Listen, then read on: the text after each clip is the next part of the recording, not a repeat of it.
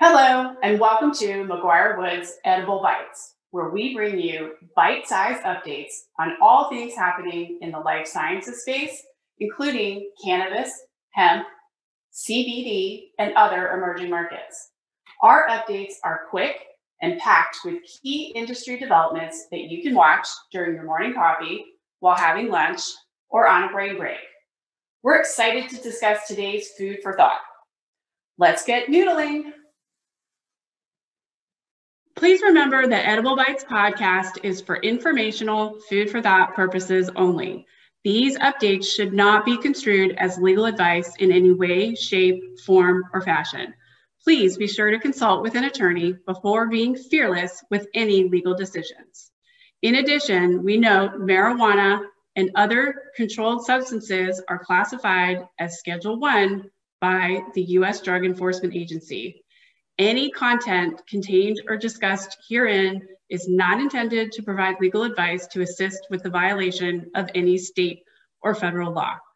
Hi, and welcome to another edition of McGuire Woods Edible Bites, where we're talking all things cannabis and life sciences. Today, I am joined by my trusty colleague, Royce Dubonnet, and it is just the two of us today, and we're going to do a quick update on what we're seeing in cannabis litigation and cannabis enforcement because there has just been a lot of things going on out there and we're going to hit on a couple of the high level things today. So, what we're going to cover for today, we're going to talk about some constitutional challenges that have gone on in a couple of different states related to state residency license requirements for license. Um, Royce is going to take the lead on this, but we're going to talk about the Wild West and some craziness that's going on in the state of Oklahoma for their license process and some challenges there. We're going to hit on a couple zoning challenges that have come up with some really interesting outcomes that um, I'm honestly curious to see sort of how things start developing after this particular ruling. Uh, we're going to look at some environmental compliance enforcement that we're starting to see. Uh, and then we're going to end on a high note uh, and just cover the ever popular, um, always changing Delta 8. There's some updates there, both on the federal and state side. So we want to make sure uh, we keep you updated on that. All right. So with that, we will get going. First thing that we just want to talk about is two recent decisions addressing challenges to, uh, like I said, the state residency requirements for cannabis licenses. And of course, the each state had completely opposite results. Um, so in Maine, there was a constitutional challenge to that state's licensing requirement, which basically says if you're going to get a license um, to be a dispensary in Maine, you have to meet a residency requirement. And I will note on this, um, a couple episodes ago, we did a talk on Oregon's psilocybin law, um, and we mentioned that you know we we see that law and likely other state laws sort of following. Oregon's psilocybin law has a similar residency requirement. So interesting on that front. But here, um, the challenge in Maine, the court did rule it was unconstitutional for regulators to exclude out of state companies from operating in the state. And just to touch on this too as well, if you are an out of state company and you want to come into Maine, um, you would have to partner or find some way to, you know, get that residency requirement. The second challenge was in the state of Washington, which, like I said, had the complete opposite result.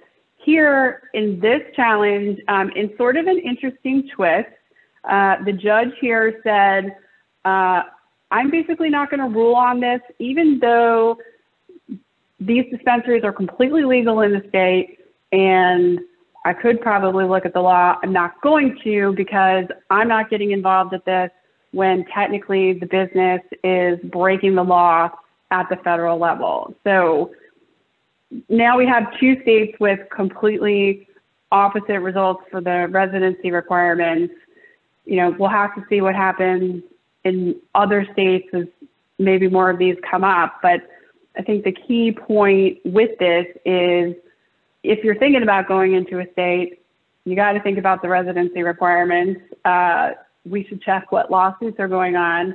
Um, but this is an important part in addition to, you know, license, typical stuff you would think about, right? License caps, is there um, any change of ownership requirements, et cetera. Um, so we wanted to just flag that. And Royce, uh, I don't know if you've got additional thoughts on how yeah. to think about this. Yeah, I mean, you're basically asking a state Supreme Court to start to play piecemeal with the the federal constitution, which is essentially like you've got, you know, um, full faith and credit. You've got, you know, commerce. You've got other issues that are coming up here, and you're saying, you know, let's focus on, you know, ensuring that you know the state doesn't prevent you know, out of state residents from also taking advantage of the state's clause as, you know, maybe a restraint on trade or, or commerce.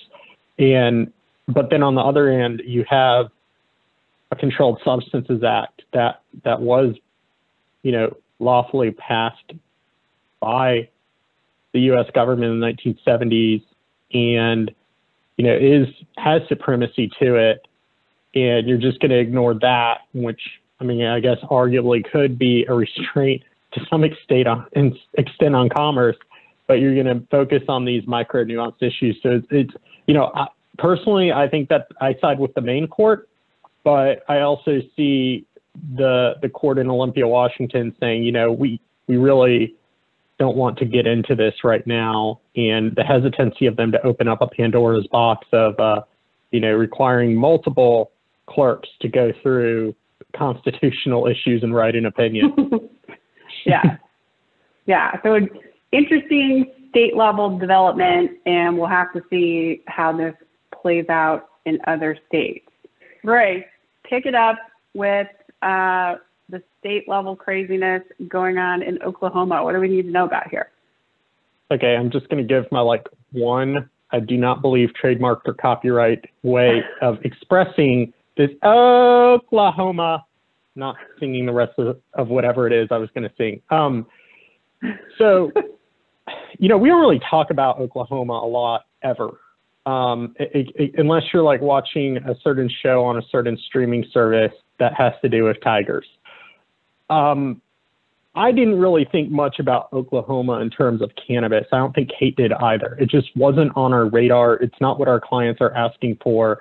It, it's mm-hmm it's a great state, but it's peripheral to where a lot of the cannabis action at the higher investment level is taking place. Well, be that as it may, Oklahoma is important for many other reasons. And, um, you know, on the next slide, we're going to see, you know, some things are really not okay in OK or Oklahoma. And, you know, why is that? What, what, why are we focusing on a peripheral medical only state, you know, where, you know, this is not Illinois, it's not New York, it's not California, it's not some of the bigger players here, it, it's Oklahoma.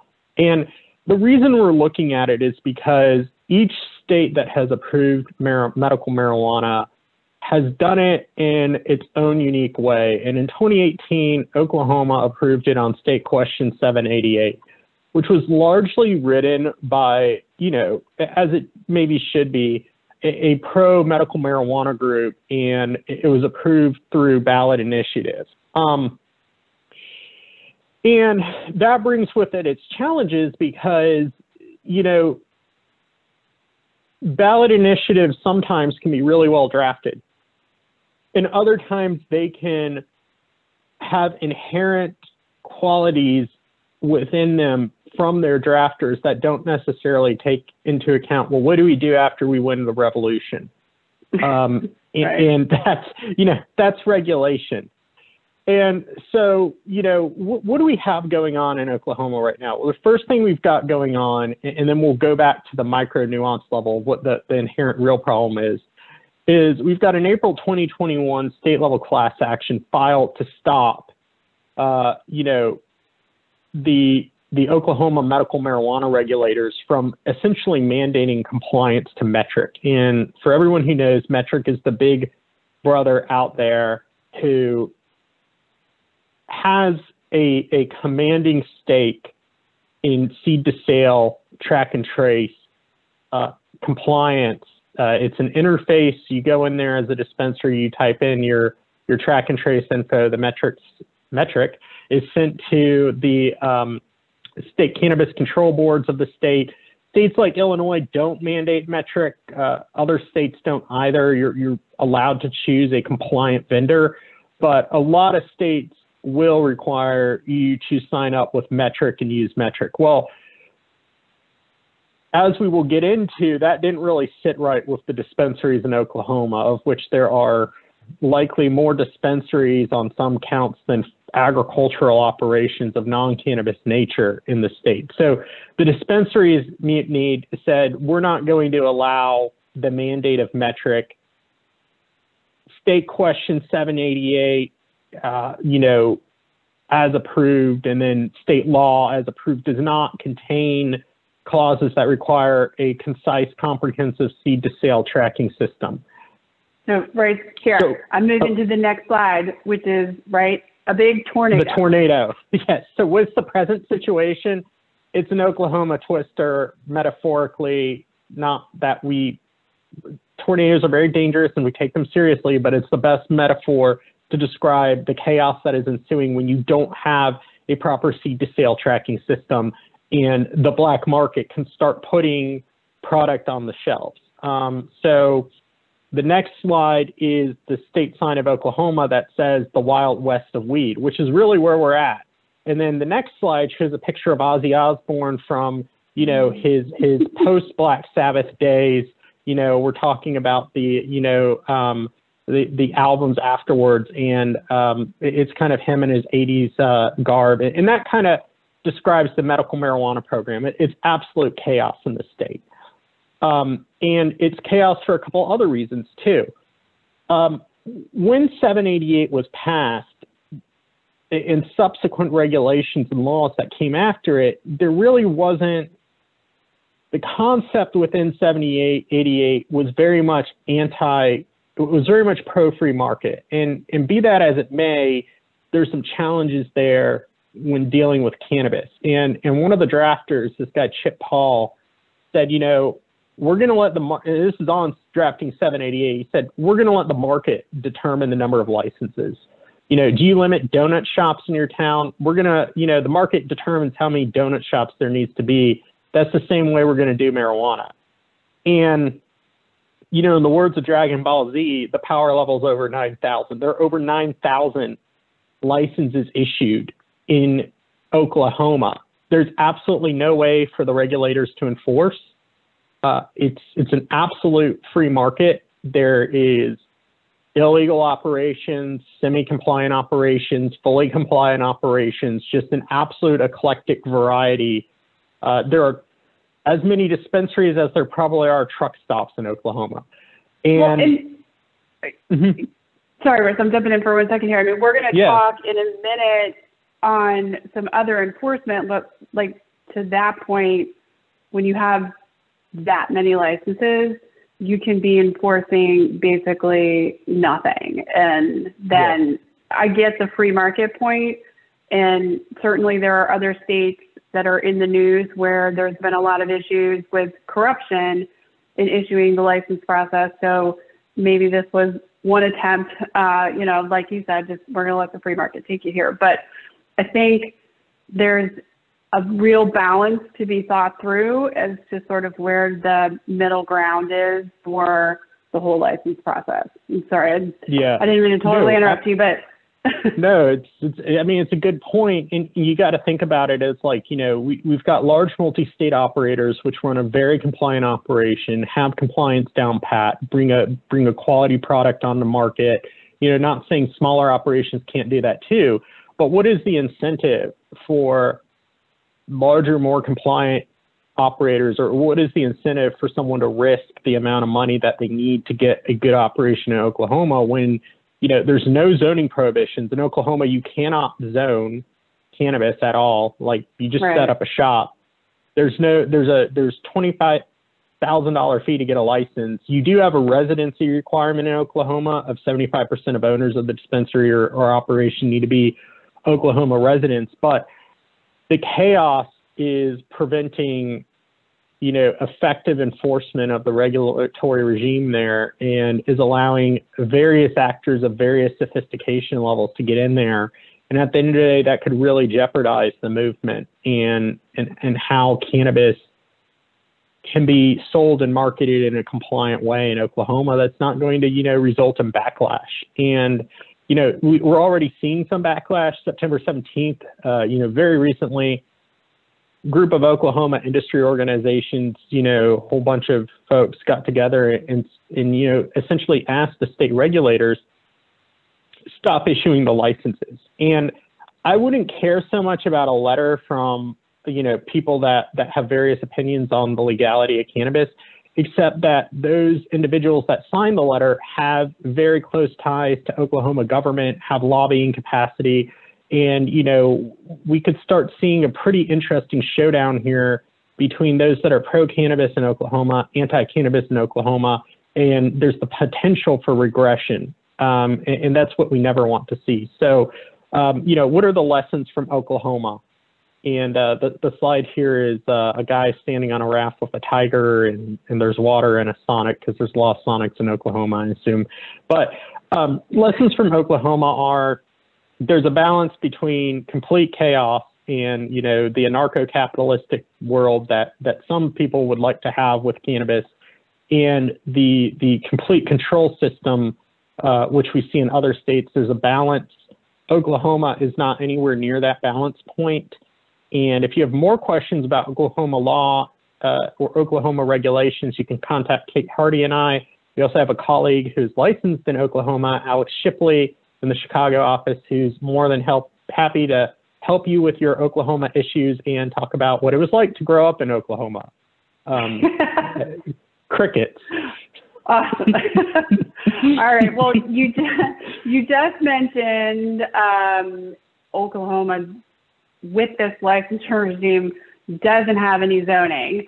Um, there's a lot of states that do have zoning. And one of the things we're going to talk about real quick next is a zoning challenge in the state of Massachusetts, which I think, if I'm remembering correctly, Massachusetts is one of those states where, because of the different zoning requirements, Yep. there's a pretty significant concentration of dispensaries kind of in certain areas, and then there's a whole Yep. mess of the state that has nothing. Um, Yes. So again, that's kind of a different, you know, you got Oklahoma where you could have it on every corner. You have other states where, you know, every town or local um, city is going to maybe have a different view. But in Massachusetts, initially the law required that dispensaries be not for profit. And so there's a dispensary that opened up, not for profit. A few years later, things move along. Uh, the state says, you know what, okay, fine, you know, you can be a for profit entity. We're not going to have that restriction anymore. So this dispensary says, okay, good. I'm going to, you know, I'm still early stages, but I want to be a for profit. So I'm going to do that. But the town where the dispensary was located still had the specific rules that said, no, you have to be nonprofit. So, of course, um, because now everybody, there's just so much litigation and stuff going on here, um, there was a lawsuit. And um, the interesting outcome here was that the state ruled, no, no, no, uh, state law is actually going to preempt your local ordinance. So it's fine for this dispensary to be for profit, which to me is super interesting because what does that mean now for every single ordinance that's out there? And where is the balance? Because a lot of these places I know, you know, they take it pretty seriously. They don't want Mhm. dispensaries near schools. They, you know, you want to be thoughtful. There's there's there's smells, there's traffic, you know, just traffic in and out of a store. There's a lot of things to think about, but I thought this was you know, a pretty interesting uh, ruling, and we'll have to see how that impacts you know, other ordinances. Yeah, and you know, on that point, Kate, like the nonprofit, like I get that some dispensaries still identify with the nonprofit status, but it's really kind of just a holdover from the early days of cannabis where they were really kind of established as like, you know, patient betterment organizations, buyers clubs, so to speak, and the, the shift out of that and these town ordinances, you know, in particular in like Illinois, can just be draconian. They can be absolutely absurd with what's required, and you know, are really the the nuance and whims of you know the local council, whereas you know the state law is a little bit more streamlined, and that that variability can impact business and impact, impact profit, and it, it increases compliance costs on an operation. So uh, yeah, it, we welcome this decision. Yeah, well, and as we know from doing our diligence and transaction work, sometimes even digging these ordinances out can be trying to find a needle in a haystack, but they're, yeah. they're there, um, and the expectation is compliance. All right, so now we're going to move and talk about a couple things that we caught as we're tracking all of this in the industry of enforcement of compliance with environmental laws. This came out of the Santa Barbara County District Attorney, and I, I don't I don't have the background as to exactly how this came up, but there were two cases very close to each other um, where there were allegations that the operations were not violating any specific cannabis requirement for the state, but we're actually violating um, the state's fish and game code violations. So more on the environmental side. Um, one was for a grower that removed vegetation um, from a stream and graded a road through. Um, there was allegations of pollution, et cetera. And in this instance, the company ended up paying $40,000 to you know, resolve those issues, which can be a lot, uh, I feel like, in this space. I mean, that's not an insubstantial amount of money for a lot of people. Uh, the second one, same thing. Again, there was road and grading in an area where, according to the documents on the district attorney's website, there were hop houses, underground piping, uncompacted soil, an electrical generator, and some other things uh, and this company paid $50,000 in civil fines. So again, when, when we saw this, we thought it was really worth bringing up um, because there's so many things to think about in the cannabis space. There's so many different requirements that you're trying to keep up with, you know, just in producing, like Royce was talking about, you know, the, the seed tracking, your labeling, um, testing all of your products. And I don't think the sort of environmental or other things always come up unless it's sort of specifically housed in the state cannabis requirements because we've definitely seen some there. So wanted to note this, found it kind of interesting, definitely something to keep in mind. Yeah, and it's also just a really good point how, like, you know, on your deal diligence or, or when you're looking to acquire or merge into another operation, like, please do not shortchange the environmental compliance report, environmental review. Like, you know, these things are all extremely important and, you know, go to, to the overall integrity of the operation. Right. Well, another one we've seen come up, right, Royce, is compliance with the um, state alcohol regulations. Yes. Um, yes. You, yeah. And that is not necessarily making drinks, but that's using alcohol in processing. Yeah, and that that requires its own uh, wonderfully complex state level analysis on change of ownership. Uh, so for that, you know, it, it's also not only do you need to be a cannabis lawyer, food and drug lawyer, but you need to understand a little bit about ABV laws. Yep. Yep. Lots of lots of fun things. All right. So we wanted to, like I said, end on a high note and cover what we're seeing as the latest and greatest in Delta 8, which is um, all of the rage right now and everywhere. And I think there's a lot of mixed information. And I, I, I will say, you know, we're going to go through our things here, but I do feel like uh, to this point, a lot of people have very strong views one way or the other as to whether or not Delta 8 is in fact legal if it's a derivative of hemp. Um, but the FDA and the CDC recently published uh, specific health warnings about Delta 8. Uh, like any other sort of CBD cannabis, well, not cannabis, because we've got uh, cannabinoid in FDA approved drug products, but nothing outside of the drug approval process has been approved by FDA for the market. Uh, and what was interesting is the main focus here was all of the adverse events reports that have come up, and these have come up through state poison control centers and also the National Poison Control Center. In the last six months, there have been 600 plus reports of um, various issues that have ranged from, uh, like we have on the slide, you know, different harmful chemicals that are in the product that people didn't know about, uh, people saying they didn't realize, you know, that they were getting Delta 8. Um, more concerning uh, is that children have gotten a hold of this when Delta 8 is in some sort of gummy or other type of format that's easy for a kid to mistake uh, for candy. Um, and there have been quite a few hospitalizations related to this. And again, you know, it, we know here state cannabis boards can regulate Delta 8. We're going to get to that in a second. Um, there's Delta 8 that you can say is derived from marijuana. There's Delta 8 that you can say is derived from hemp. Um, there's also different ways of processing Delta 8 in addition to putting you know, other chemicals in it? Are you using some sort of other process to kind of jump to get to the delta 8 that also is problematic? And this again, I think is it's just not regulated. So there are people out there who yeah. are doing it really well, and then there are people out there who are making a buck.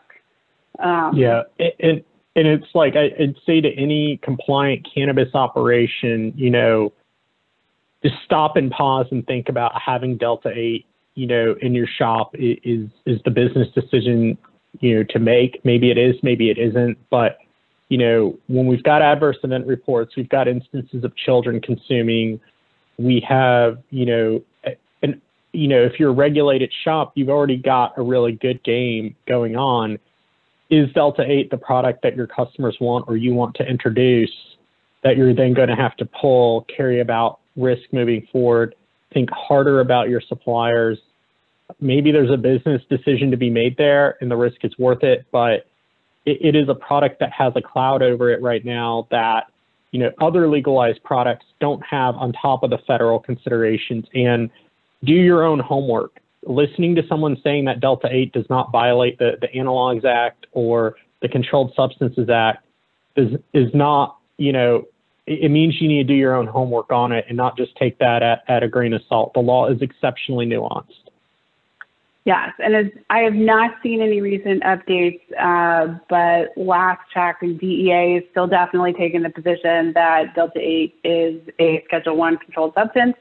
Um, and it's illegal, full stop, doesn't matter how you get there. And we've seen over the last five, six months definitely some states have gotten out there and basically uh, legislated that Delta 8 is not legal and you can't sell it.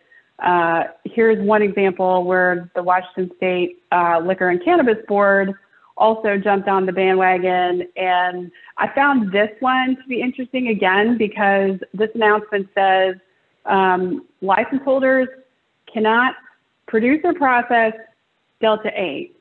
And you also can't buy or sell hemp derived Delta 8.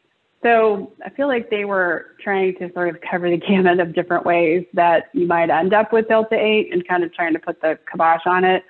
Um, and then this bulletin that came out pretty recently also addresses, you know, how they're planning to enforce it. So I think, you know, point there, check the state law, if you're thinking about it, I mean, even if you're operating a dispensary, um, you know, in a state and you're licensed to do that, definitely want to keep a tab on what whatever particular board is running those licenses and what they have to say. Um, and certainly, I would say, Royce, I don't know if you agree, uh, kind of hard no on any other products outside of the mm-hmm. state cannabis license regime if you're looking to sell any type of Delta 8 product.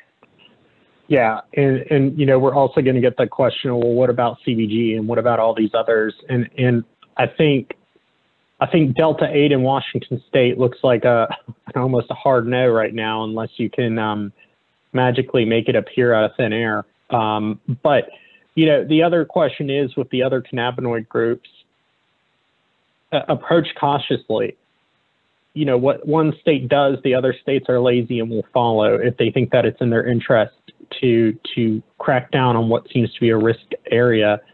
But you know, it doesn't mean that the other cannabinoids, in the absence of law, it doesn't mean a regulator can't figure out a way to regulate. There is no such yep. thing as like the tax loophole in, in controlled substances. You can't just hold up a sheet of paper and say, well, you know, my analysis here means that great, go to court and defend it, and and you know, or defend it from a jail cell. Um, that's the challenge that we face in this industry is that these arguments and these loopholes, although they can be good and there's a place for them, it's not a get out of jail free call, you know, to to begin an operation and invest substantial revenue behind it without fully appreciating the risk. Yeah, exactly. All right, and that wraps us up for today. Just to recap on what we've covered for today, I think main takeaway, enforcement and or litigation um, can come from a lot of different areas. We've covered, you know, general state issues, local zoning issues. Uh, everybody's aware of the FDA and CDC at this point. We've got that. Um, you know, separate environmental agencies, right? The uh, district attorney general is looking at enforcing environmental laws, something to think about. And then lastly, um, for those of you who are interested in getting more frequent updates than what we've got on our Edible Bites video, um, we now have a bi-weekly email update called In the Weeds that you can go to our McGuire Woods Cannabis website, go down to the insights section of that, click on In the Weeds. You can subscribe. In our In the Weeds updates, we cover general highlights in the industry. We cover what's happening at the state level. Um, we're also just trying to track some of the more interesting transactions that are taking place in the space. So encourage you to take a look at that and subscribe. Um, we're also now on Right Royce, Apple Podcasts, Spotify. Yes. Spotify, uh, um, podcast, Spotify. I don't know what else. Um, we're missing one, but yeah, those are the two that matter, though. If you if you if you can't listen um, to or you can't watch the video, feel free to listen in your car uh, and you can get all the updates that way. And I think the one we were missing right is iTunes. So iTunes, all the right? Biggies, so that one matters too. iPod, you know, iPhone. Wait, no one has an iPod anymore, or do they? You know, Apple TV, iPhone, iPad, uh, your Mac. Like it works. Listen to it. We've got good graphics.